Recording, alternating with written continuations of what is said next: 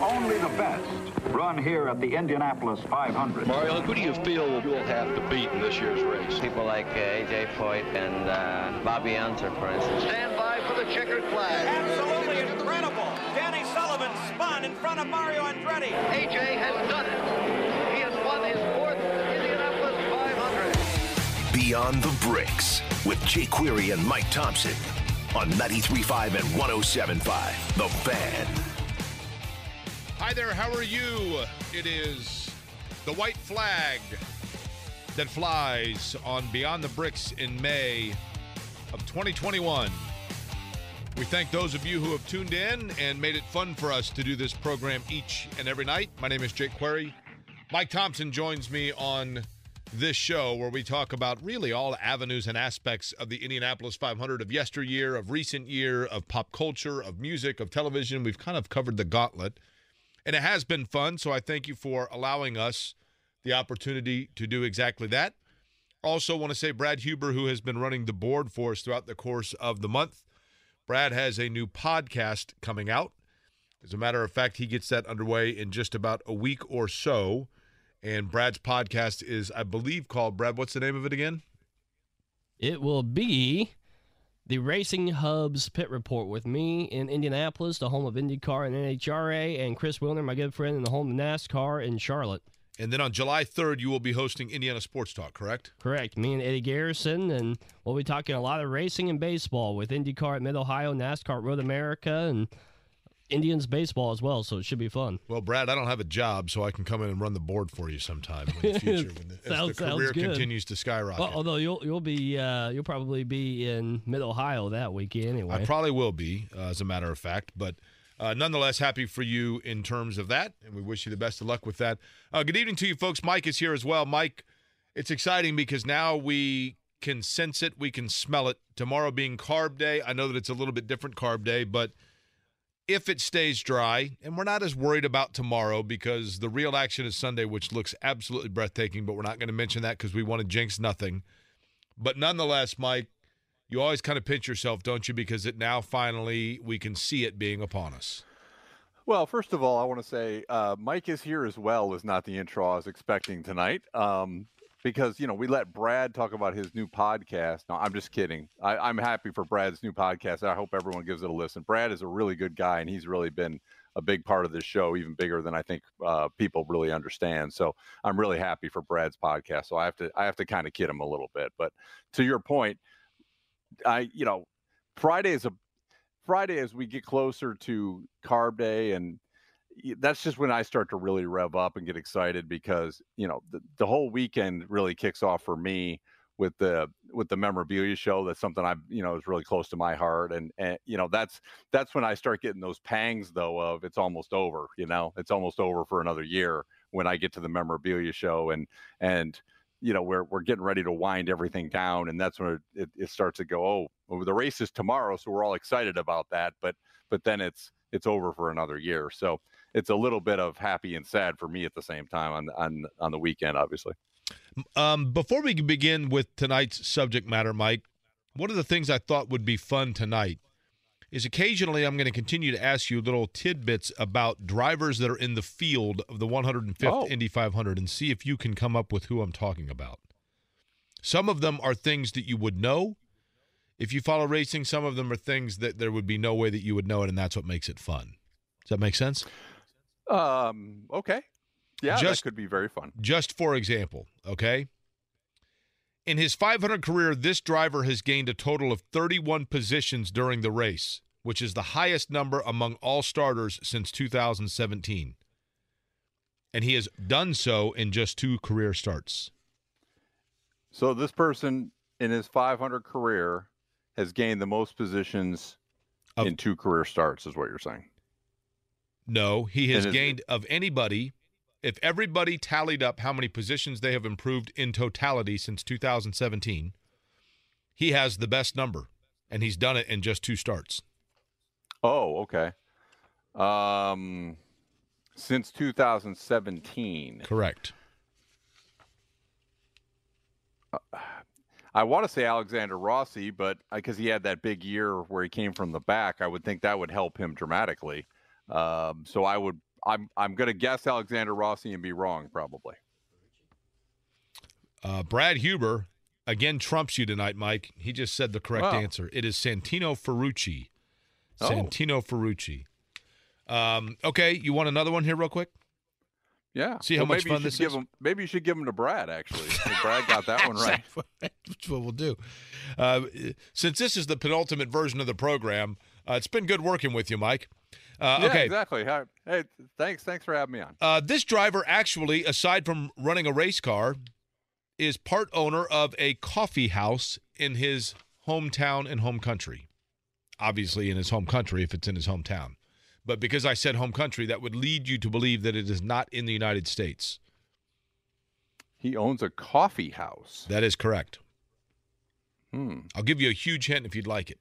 Oh, I would love a hint. I assume that'd his fun. initials are a favorite of media member Jenna Fryer. Media member Jenna Fryer. I would assume his initials are the favorite of media member Jenna Fryer. Hmm. For those that are unfamiliar with Jenna Fryer, Jenna Fryer's media outlet is which, Mike? Oh, AP. She's the AP reporter. That is correct. So Alex Palou. Alex Palou is indeed the correct answer. All right, we're going to go with one Alex, more wait, here. Wait, Alex Palou. Alex. Well, let's rewind for a second. Alex Palou owns a coffee house. Yes. Wow. What have I been doing with my life that Alex Palou is what? He's like 24 years old and he owns a coffee house. I'm just telling you. You know? All right. Yeah. Yeah. Okay. This next one's a great one. Wait until the end before you wager your guess. You ready? Okay. This driver is married to not only his essentially high school sweetheart, but he met his wife at the age of six when his father was buying art at the art gallery owned by his future wife's father when she was five.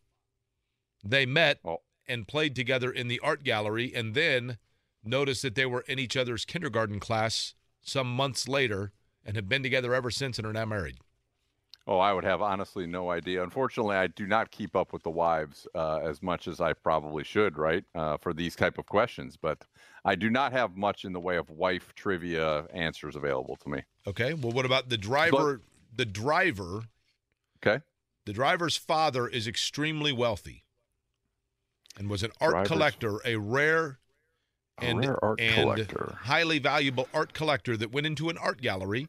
And when he was buying a piece of artwork at the art gallery, he saw a little girl playing and said, Oh, that must be your daughter. And the art gallery owner said, Yes. And so he said, Well, I'd like to talk to you about some art.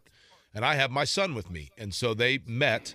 And then Hmm. months later, the son went to kindergarten and said, Oh, you're the little girl that I met at the art gallery. I'm they gonna became sweethearts and they are now married. A I'm gonna- wonderful tale. I'm going to throw out a guess of Max Chilton. Max Chilton is in fact the correct answer. Oh, so look, I get the wife Unbelievable. Nice. Unbelievable. Well done. Max Chilton, of course, native of. Uh, uh, the United Kingdom. That is correct. He is a British driver. And that actually happens to be the home country of a guy that we're going to talk about tonight, both his accomplishments in the car and his accomplishments in just becoming somebody that fans loved for many different reasons in terms of his personality.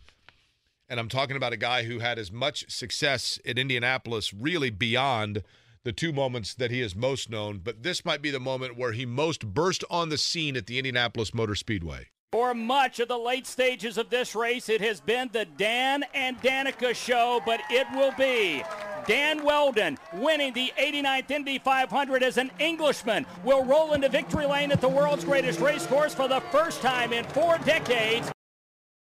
Mike King on the call with the IMS Radio Network. Dan Wheldon won the race back in 2005. And of course, that was the year, Mike, you got to give Dan Wheldon, I think, a lot of credit, as well as Vitor Meira, because they were pretty good sports about Danica Mania, as it was known, because that was the year when Danica, you know, there was so much attention towards Danica Patrick, rightly so. But for Wheldon to go on and get the win and then kind of have fun with it and wear the t shirt, if you remember, like actually won the race, I think was the t shirt that he wore. Yeah, But- yeah, actually won the Indy 500. That was that was that was great. You're Totally. you're absolutely right.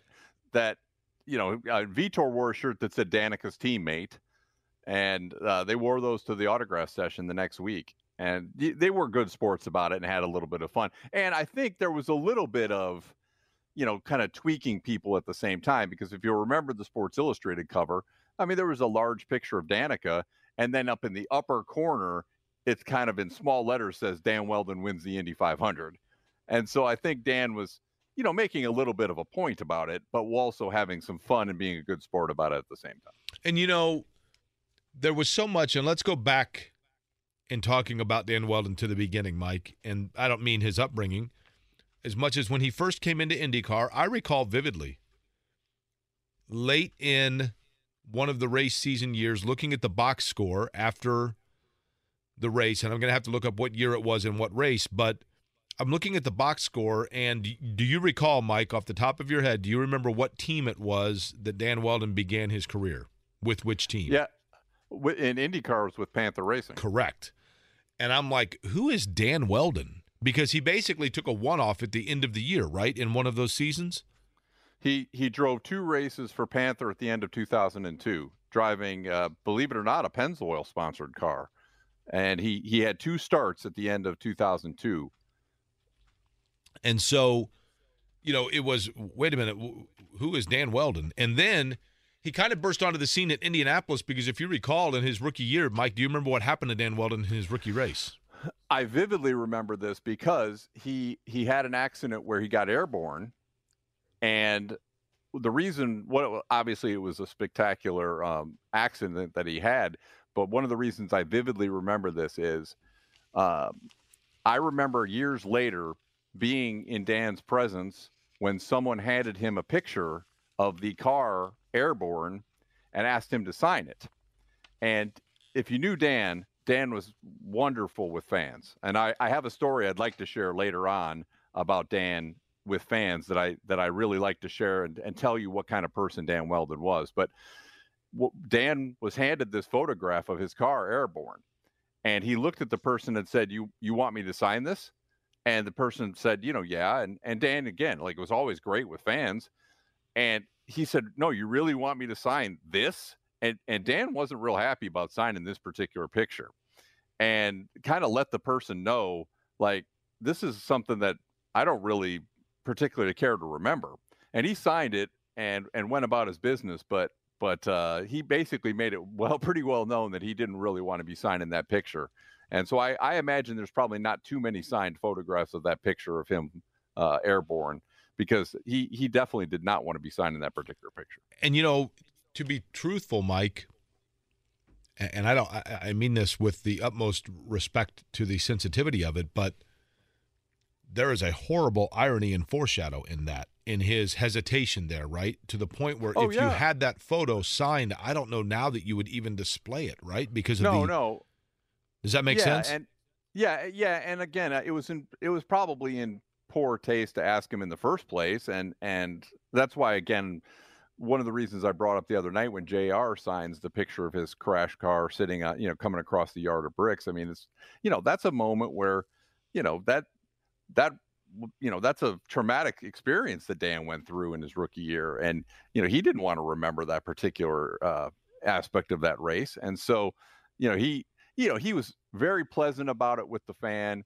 You know he didn't yell at anybody. I mean he couldn't have. You know Dan was the nicest guy in the world. I mean just very very friendly person, but he did make it kind of known that hey you know basically don't bring me this kind of picture again, and you know, I think he got his point across. But but Dan, like I say, later on, I'd like to share a story about Dan to tell you what kind of guy Dan Wheldon was. Dan Wheldon was born in Emberton, England in June of 1978. And as we had mentioned, he ran for Panther Racing in 2002 before joining on with what was then Andretti Green for a three year run with Andretti Green. And Wheldon came over, and in the beginning, there was a level of, I think, kind of a wild streak about Dan Wheldon that endeared him to a lot of people because he was absolutely a fun guy. There's no question about that. But I don't know that we knew as much about Wheldon in terms of who he was prior to arriving in IndyCar. He was somebody that was a multi sport athlete in high school. There is a fabulous video on YouTube of him during his go karting era when he was a younger well, a teenager, an early teen, kind of a running on the balls of his feet level skipping guy. He looked like Ralph Macchio in The Karate Kid as he ran kind of awkwardly in a go karting competition he was in at about the age of 12. And the other participants in the competition that you can watch on YouTube are Jenson Button and Justin, or Justin Wilson, as the announcer calls him in that video. And then afterwards, Wheldon wins the go karting championships and is awarded a trophy and goes up and is such an excited kid and you watch him and you think to yourself, wow, it's amazing to think that what I'm watching there is a kid that is on the cusp, you know, halfway towards becoming an Indianapolis 500 champion. And he came to Indianapolis, as I had mentioned, with Andretti Green. And then it was in 2004, he was the series runner up. In 2005, everything really started to come together for him, capped by, at the beginning of the year, what we just played for you in terms of him winning the Indianapolis 500 mile race. But of course, that was the year that Danica Patrick and Danica Mania came along. And Danica Patrick was such a dynamic personality when she came here, and there was so much attention towards her. And I do know, Mike, I understand why, but the reality is that when Danica Patrick took the lead late in the race in 2005, people got so excited over it. I mean, there is an element of the fact that it was a a fuel strategy move that got her towards the front. But nonetheless, there is no denying the fact that there was an energy with Danica Patrick when she came to IMS, Mike. Oh, absolutely. And it was it was a exciting situation when she took the lead. Uh, the fans came to their feet. I mean, it was a massive ovation and a, and a roar when she came to take the lead. And you know, she she then needed to to lean out the car a little bit to to have a chance to to make it to the end and and that's why she didn't end up holding on to the lead or second or third and ended up finishing fourth that race. A lot of people it's a little bit of a misnomer because people think, you know, in her rookie year that that was her best career finish in the 500 and it wasn't. She actually finished third later on in her career and and fourth was her rookie year finish. So but uh you know, late in the race when she took the lead, I mean, it was it was definitely a roar. Interesting in that when you talk about the fact that she finished third what we will talk about later is that was also a year where the second place finisher is perhaps overlooked. And it was none other than Dan Wheldon in 2009 in that year. But in 2005, on lap 193, Danica Patrick was still in the lead, but Dan Wheldon was looking for the lead, and it happened on lap 194. Emberton, England's Dan Wheldon. He's going to move to the inside of the Roscoe, Illinois native. They're side by side. Here. Wheldon will try to take the lead into one. And he will get the job done. Wheldon put down to the white line. Now Patrick's going to play catch up. Behind her, Vitor Meira. One, two, three, and two. Vitor Meira would actually go on to become runner-up of that race. Brian Herta was third. Danica Patrick was fourth. But Dan Wheldon was so much more, as we know, than just a two-time Indianapolis 500 winner. He was – suddenly a guy that transitioned from being the life of the party to a family man. He is a guy that was always willing and able to do what he could to increase awareness of the sport that he loved, including when it meant early wake up calls to talk about his taste for fashion. Those are some of the things that we're going to get into in discussing the greatness that was Daniel Clive Wheldon, and we will do it when we return to Beyond the Bricks. KitchenAid saves energy, money, time, and energy. So save your This is Donald Davidson for the new KitchenAid Energy Saver 4 dishwasher. I want to invite you to come over to Wheels Furniture and Appliances at 5320 West Washington. I'll be there after qualifications from 7 o'clock until 8 o'clock on Saturday night, May 10th. Come in and I'll try and answer any questions you have about the 500. And the people at Wills will be there to answer any questions you have about the KitchenAid Energy Saver 4 dishwashers. They'll tell you how you can turn down your hot water heater and save 10% or more on your total cost of heating water. And now's the time to buy because they're offering special trade-in allowances. Come over and see us Saturday evening, May 10th to Wills Furniture and Appliances, 5320 West Washington. I'll be there from 7 to 8. Be sure to visit Wills in Indianapolis. That's Wills Furniture and Appliances at 5320 now, West Washington Street. I need to make everybody aware of this fact in case you're wondering, because it's a very important public service announcement from me. that's a taped commercial, and Donald is not actually going to be at Will's to answer your Indy 500 and have them answer your dishwashing needs. That actually was from the early 80s. Mike, that's one of the great, great vintage moments that we've had on the show. I knew you'd like that one. That's actually from 1980. Uh, that's Donald. Yes, Donald from. That's a Talk of Gasoline Alley spot, and I I dug that up for you tonight. I thought you might enjoy that one. So I that's one of my personal favorite Donald spots. So Fantastic. we would play that tonight. Fantastic. Jake Query here along with Mike Thomsen. We're talking about Dan Wheldon and the fact that Dan Wheldon, of course, wins in 2005. And it wasn't long after that that Dan Wheldon, of course, transitioned from Andretti Green Racing then to driving for Chip Ganassi. And Mike, I recall especially the heading into the 06 Indy 500 and Dan Wheldon was just it was like in the immediacy of his driving for Chip Ganassi, I thought to myself, this guy is going to win every single race that exists. I mean, they were so fast and he was so in control. And that includes, you know, coming into the month of May, it just felt like Wheldon, he was the defending winner, but I mean, he was one of those cars that you thought, okay, this is his day. He led five times for 148 laps in the 06 Indy 500. I believe, if I'm not mistaken, he had a tire puncture or a tire issue that brought him in and kind of got him off sequence. He still managed to finish fourth. But it seemed like at that moment, even though he had hit the scene and was an 05 Indy 500 winner, Mike, by 06, it really felt like everything was starting to come together for him. Yeah, a lot of people may not recall that he led those 148 laps in 2006. We think of all the great finish with with Sam and uh, Hornish and Marco Andretti and Michael Andretti being in the mix, but but Wheldon really dominated that race until the tire problem you mentioned. And uh, again, Wheldon's one of those rare guys who led over 140 laps in a 500 and didn't actually win that race. I mean, he he was the moral winner if if there was one in that race because he he simply dominated. And you're right when he went to target Chip Ganassi Racing, you you thought that was a partnership that was going to definitely produce championships and and a lot of race wins. And he won a couple times in in 2006 and a couple times in 2007, I think. But it it just never really produced as many wins, I think, as we were expecting, and and didn't produce a championship.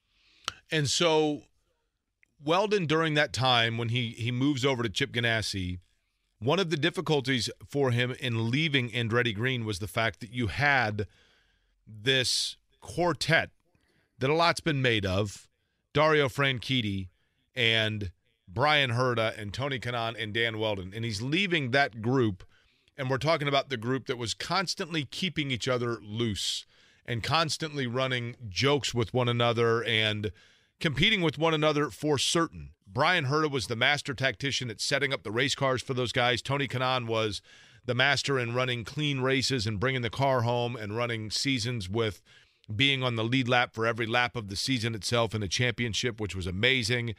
And Dario was, of course, just hitting his stride, becoming an Indy 500 winner in 07. And Wheldon moves away from that to Ganassi. But that's not to say the fun wasn't had when it came to those other guys. Here's Dario Franchitti and talking about all of the fun that took place during those years. Yeah, that was that was fun. You know, that was a word to describe it. You know, Dan, Tony, Brian, myself. Um, I guess very different people, sort of different age groups almost, but we, we, we had a we had a good time, and we were. I think we had a good time as well. We were successful. You know, the Honda engine at the time was was very strong, and the team was was firing on all cylinders, and we we yeah, what what wasn't to what wasn't to love? It was. uh you know, there's times we had fallen outs on track between the four of us. We we we we kind of we fixed that pretty quickly when it when it happened, um, and it was it was somewhat easier to keep control when there's four people in a team who are all close. If one steps out of line, the other three can kind of corral them back in, and that happened on a number of occasions. But it was um, it was great. You know, I've, I've been so lucky to have teammates like like those guys. You know, like Scott Dixon, um, you know, Paul Tracy. It, it, you know, the, every every teammate I've had, I've I've been friends with, and that was um, not not everybody can say that. So I, I definitely feel lucky to have that that, that situation. during that time, Wheldon was undoubtedly, for those that were around it, he was somebody that was not afraid to go out and hit up the clubs. He was known for, you know, beautiful girlfriends and, you know, kind of a Mike, to be honest with you, rightly so and understandably so because of his age and the fact that he was not a married man yet. You know, Dan Wheldon kind of was leading a playboy lifestyle, right? He was the quintessential rock star race car driver. He was definitely a rock star race car driver at, the time. Absolutely. Um, he was he was just starting, as you said, with with with Chip Ganassi. But I want to tell you something about something that happened in 2006, real quick, if I may. So in 2006, my my late fiance and I went. We drove from Columbus, Ohio, to Jackson, Michigan, for an autograph session they had there. They had it used to have an event called Jackson uh, Race Days, and I don't know if you ever went to that, Jake, uh, at all, but they had a, a, an event in downtown Jackson, Michigan, where they the drivers would all sign autographs. And and my late fiance Jen, she wanted to meet Dan Wheldon. Dan Wheldon was her favorite driver. So we we we drove from Columbus, Ohio to Jackson, Michigan in 2006 in July. And th- the day we drove up there, it was like 88 degrees with 100% humidity. I mean, it couldn't have been any more sweltering. And they had this event in downtown, and it's just nothing but asphalt everywhere. So it's just radiating off. And I mean, it was really hot. So we got in line, and we happened to be the second and third people in line to get to meet Dan.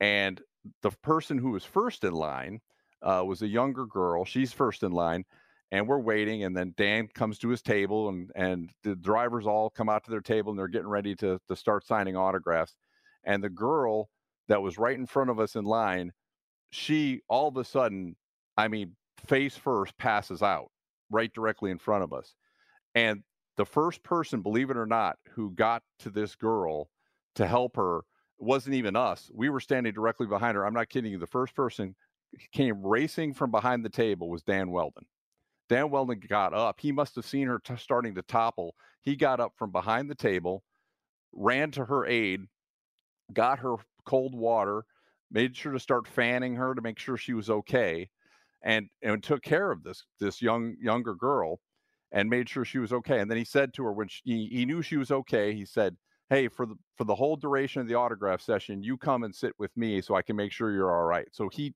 led her to the seat where he was signing autographs.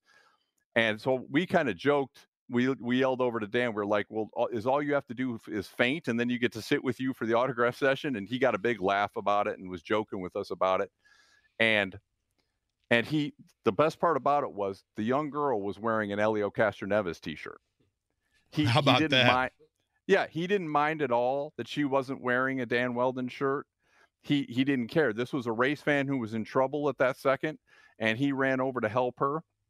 And so, so when we got up there at to the head of the line, because now we were first and second, so Jen asked, "Hey, we do you mind coming taking a picture?" Because you know, basically, we drove up from Columbus to see. He comes right out and takes a picture with her, and it's one of my favorite memories because um, Jen passed away a few months right after that. She passed away at Christmas of 2006, and the biggest smile I think she ever had in a picture wasn't with me; it was with Dan Wheldon. So one of my favorite all-time pictures is her and Dan Wheldon smiling on this really sweltering July day, uh, the two of them together at this at this race event. And so I'll just I'll never forget that. I'll never forget Dan Wheldon's kindness that day. Um, it just meant a lot to me, and it sticks with me because, you know, he, you know, here's this big celebrity, an Indianapolis 500 winner, and his, I mean, he sprung into action like he was a, a medic. You know, I mean, I've never seen anything like that. Wheldon was always aware of fans, and in particular, he was obviously somebody who was very kind hearted. Barry Wanser's young son, when he was ill and Wheldon was driving for Chip Ganassi, you know, Wheldon first met him through that capacity, actually, but it was later when Wheldon was driving for Panther that he still would go and visit Barry Wanser's son in the hospital.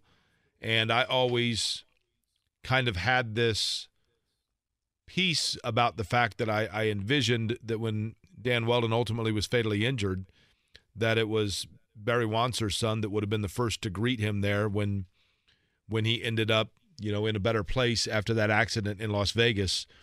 But Wheldon underwent as great a driver as he was, kind of a personal evolution and grounding. And it came, and I'll never forget it. Um, in about 2007, because at that time I was working in this building at Emmis Communications at WIBC, and Wheldon came in once, and he had with him uh, a PR assistant who he had hired away that I believe had worked for Jim Beam, Susie, that ultimately became his wife. And I made a wisecrack of some sort about him going out on Mass Ave, or you know, was he going to go out and, and try to meet a girlfriend or whatever? And he said, "Hey, man, you can't say that around my employee." And she was like off in the distance anyway. But I could tell then. I thought, well, wait a minute. There seems to be like he really seems to be following the lead of what she is telling him to do in a good way, and the advice that she is offering. And all of a sudden now, Wheldon went from somebody who absolutely was living life the way he wanted to live it to living life for two people. And it was very apparent.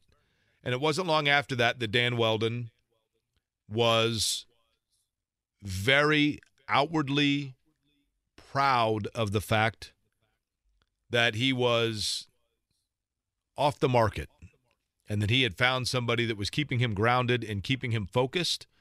And the match between he and his wife, Susie, was very apparent to anybody who spent time around the paddock area within IndyCar.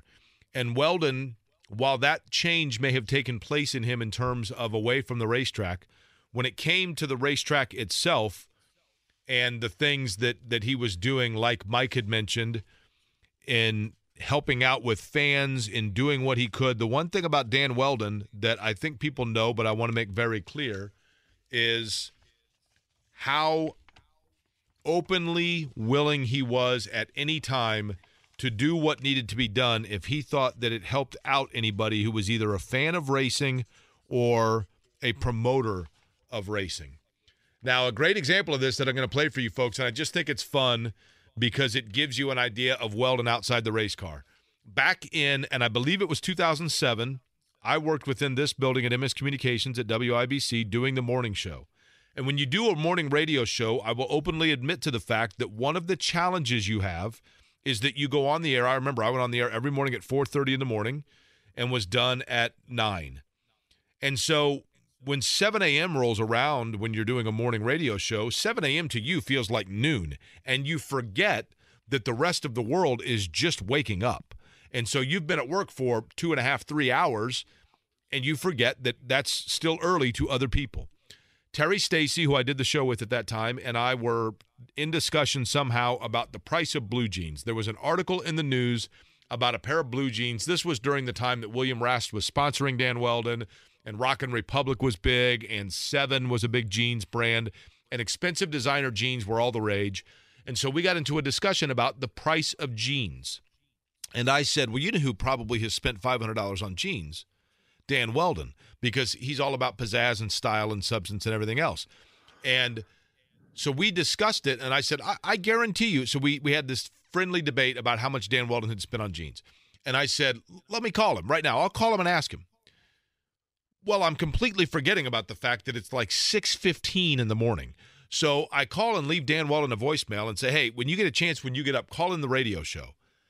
Now, this is a guy that was like two years removed from winning the Indianapolis 500 and leading 150 laps in other races and, and everything else. And like 45 minutes later, literally as the sun is coming up outside, Dan McGowan, who's our producer, gets in my ear and says, Wheldon's on line one. And so if you want to know the kind of good sport that Dan Wheldon was, and I'm only playing this because I think people will enjoy hearing the groggy first thing in the morning, having fun with it and rolling with it, willingness to help at all costs, even when it means sleep deprivation.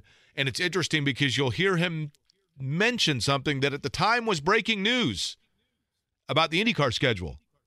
Here's Dan Wheldon before the sun even came up.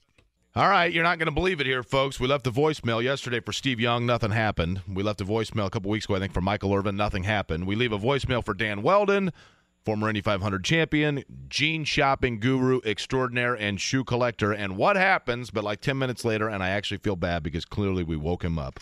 Dan calls in. Dan Wheldon, good morning to you.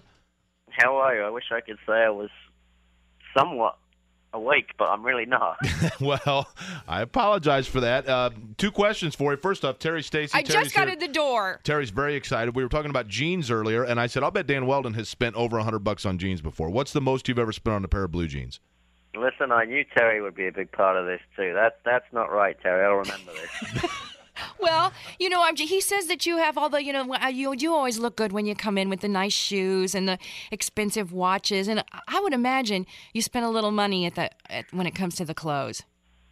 I think. Excuse me. You have to excuse me yawning, please, because it is early. Um, most expensive. So, what do you want to know? The most expensive pair of jeans I've ever bought? Well, because I was looking through a magazine, and some of the jeans that they're offering up for for women are like four hundred dollars, and I thought that's outrageous to spend four hundred dollars on a pair of blue jeans. Uh, Yeah, I, I would have to say, I think around.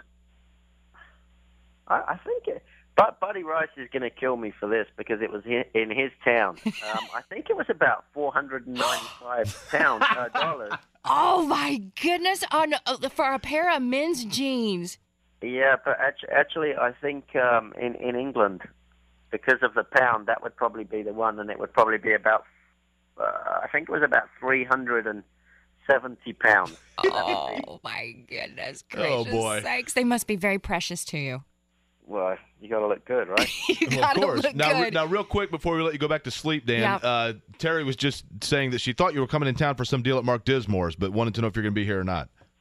Yeah, actually, it's uh, I'm I'm coming into town. I'm uh, r- right now. I'm just going to jump in the shower because we're testing in Alabama um, today for the for the IndyCar series. It's uh it's a pretty pretty big test. It's a it's a new venue for us, so um, I think there's about seven or eight cars that will be testing uh, with me today. So that that will be uh, fun. But then I'm flying back on the team plane because of uh, the big go kart races. It's, it's the Indy 500 of go kart races I think that's Um, cool.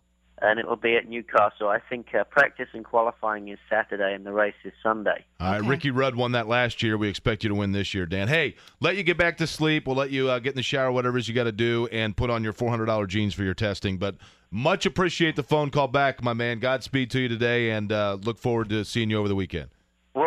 Well, wait, I have to say I've spent more on black pants. This shit makes me wear black pants. Right? so I spent even more on black pants. What's the most you spent on a pair of black pants? Oh, I'm not even going to tell you. People will rib me too much on that one. All right, fair enough. Fair enough. Get All get your coffee and get going. We'll talk to you later on. Thank you. Thanks for the wake up cool guys. See you. All right, 05 Indy 500 champ Dan Wheldon. Wheldon was always willing to have a joke and talk, especially when it came to talking about the fashion that so much accompanied him over the course of his racing career. But he wasn't done winning Indy 500s. We'll take a look at that and we'll talk about the legacy left behind by one of the greats at the Indianapolis Motor Speedway, whose greatness goes beyond just simply being a two time winner when you look at the overall record that he left at Indianapolis. That conversation about Dan Wheldon next on Beyond the Bricks.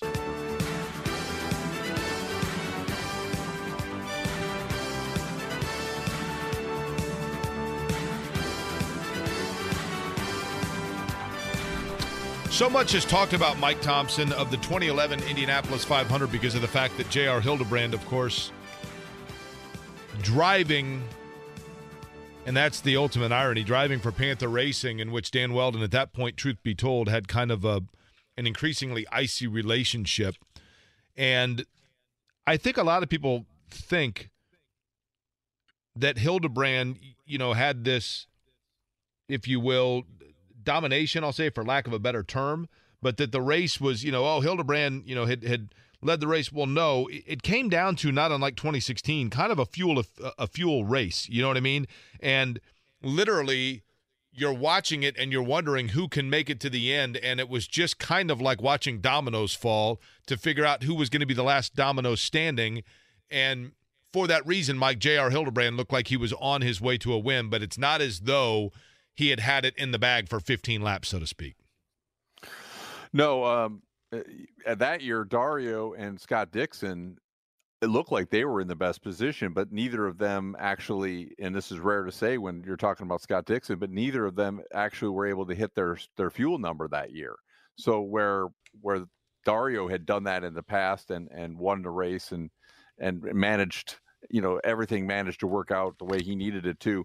2011, um, Scott and Dario, I mean combined, they led about 125 laps of that race, and it ended up they weren't a factor at the end because of the fact that at the end they just didn't hit their fuel number the way they needed to. So. Uh, there was a rotating group, if you recall. Uh, Bertrand Baguette was up there at the end, and several other people were up there at the end, and had opportunities to to lead at the end. But then J.R. took over and led the last. Uh, he led seven laps, I think, at the end before um, you know the incident in turn four. Uh, you are correct about Bertrand Baguette. Danica Patrick was leading for nine laps. She had to pit for fuel. Bertrand Baguette took over the lead. Caution never came out for him. He had to pit for fuel. J.R. Hildebrand takes over the lead.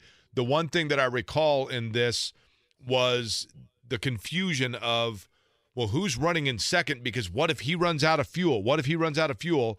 And I remember in my head thinking to myself, that year I was in turn two for IndyCar Radio, and I remember thinking, just don't say that he is winning. Don't say that he's winning because I have to, I really thought he was going to run out of fuel.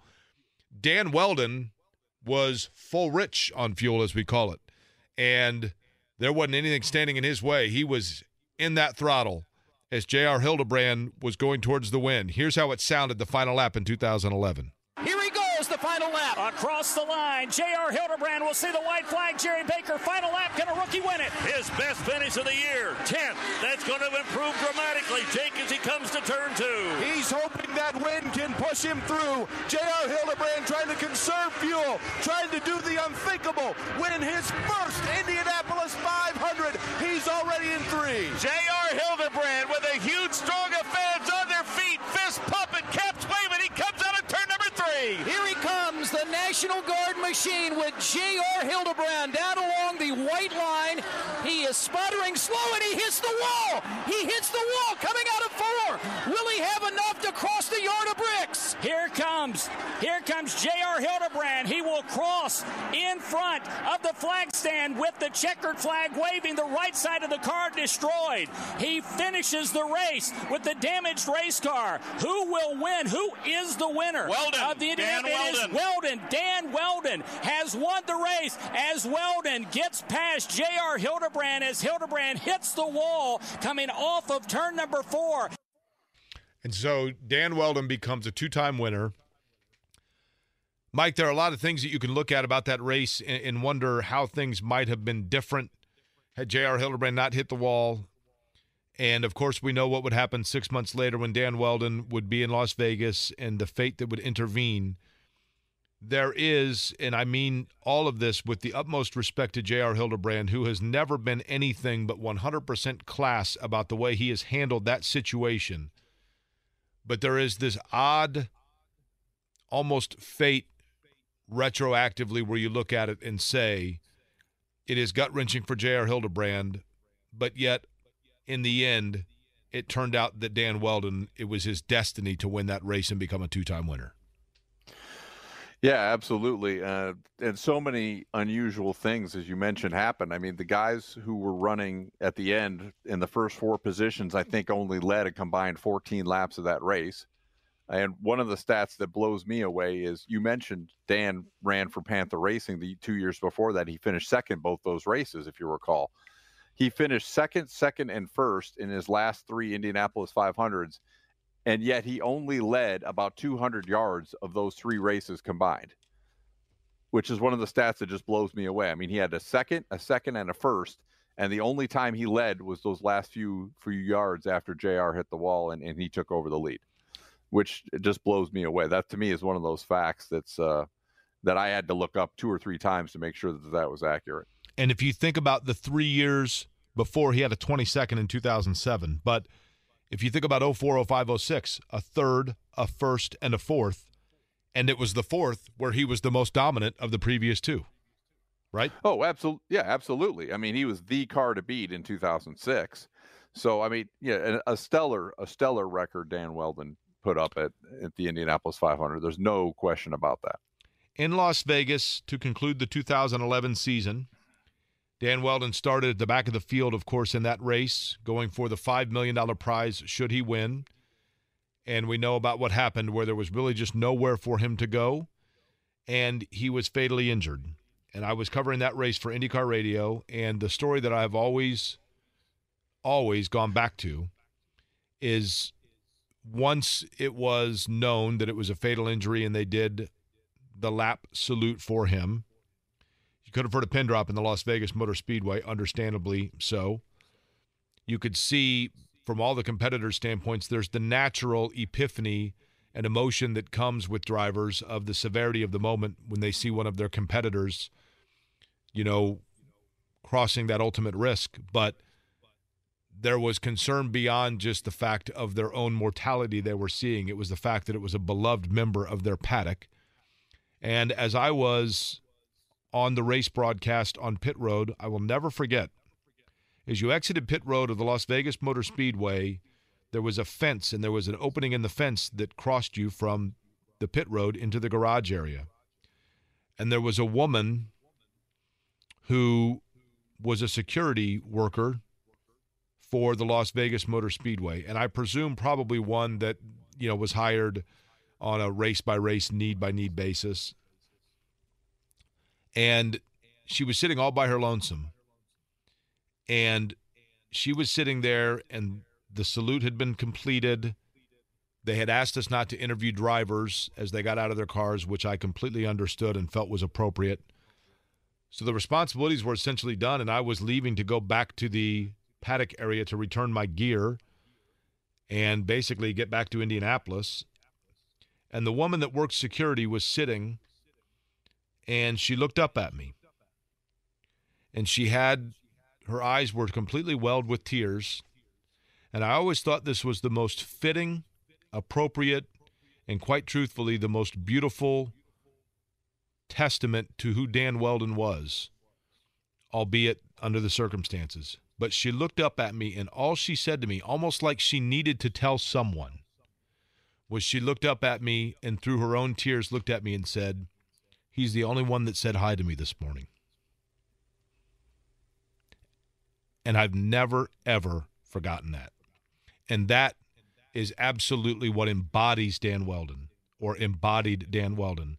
But I say embodies because just like they say at the end of the Ballad of Jimmy Bryan, so long as the engines roar, so too lives and roars the spirit of the man known as Lionheart, Dan Wheldon, the two time winner of the Indianapolis 500 mile race.